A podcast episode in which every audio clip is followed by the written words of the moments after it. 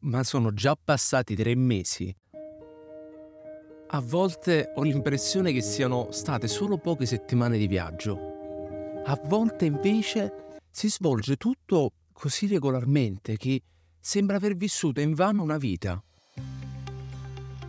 Siamo contenti che ci siamo dati del tempo per adattarci al viaggio, senza un itinerario vero e proprio, senza una tabella di marcia.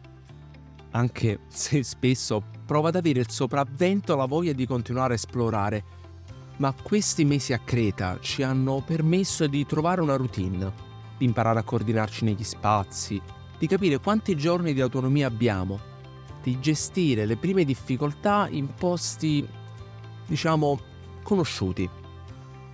L'isola è piccola. Abbiamo capito cosa è davvero necessario e a cosa rinunciare per il prossimo viaggio, perché dovremo trovare il modo di portarci più abbigliamento pesante, che occupa spazio. In estate in Nord Europa la temperatura può scendere fino ai 5 gradi. La nostra idea è di rientrare in Austria e in Italia, per poi ripartire dopo una pausa invernale.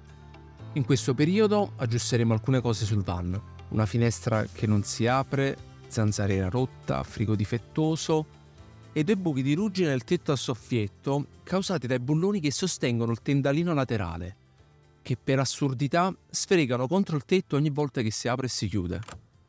Qua apro una piccola parentesi. Meno male io e Daniele ci siamo detti no, il van meglio prenderlo Sì, nuovo. sì. Yeah, yeah.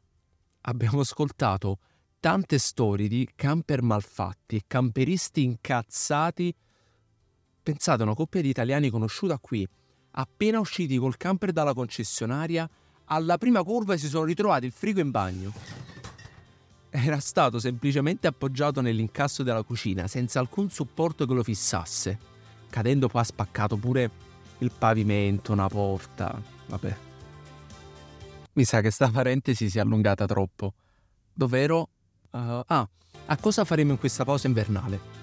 Vogliamo anche apportare qualche modifica al van, aggiungere un secondo pannello solare e installare batterie a litio per la cellula abitativa. In questo modo potremo raccogliere più energia e avere una maggiore riserva.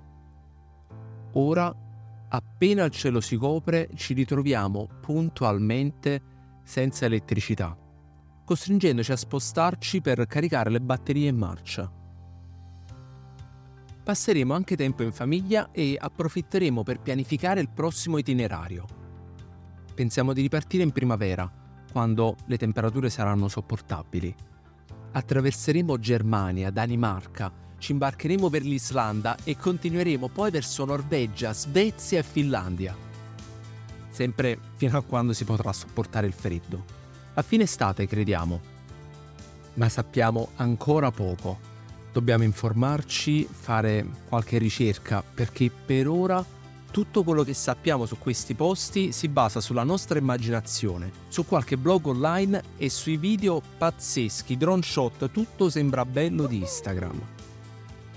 Vogliamo trovare in anticipo i posti che vogliamo visitare, disegnare a grosso modo un tragitto e capire quali sono i periodi migliori per essere in quale paese.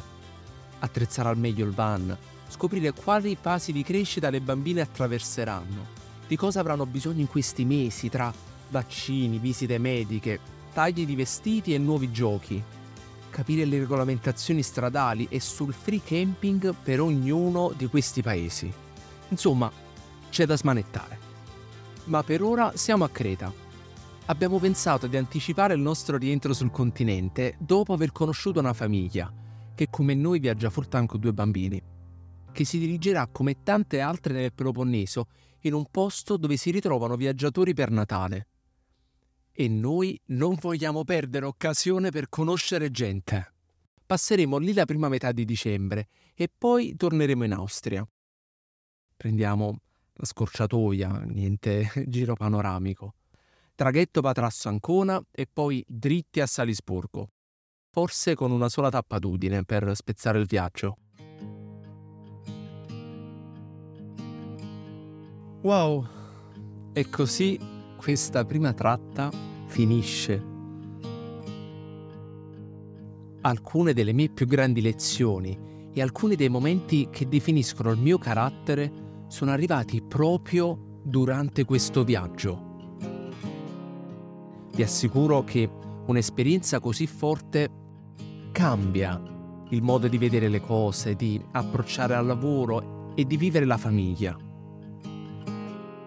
Per altri ho visto essere la preghiera, la meditazione, sport, qualsiasi cosa che aiuti a staccarsi per un po' dal mondo rumoroso che viviamo.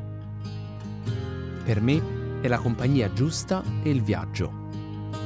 Poi tutto può cambiare, le mie future esperienze, letture, incontri, esigenze potranno ancora cambiare la mia prospettiva e approccio.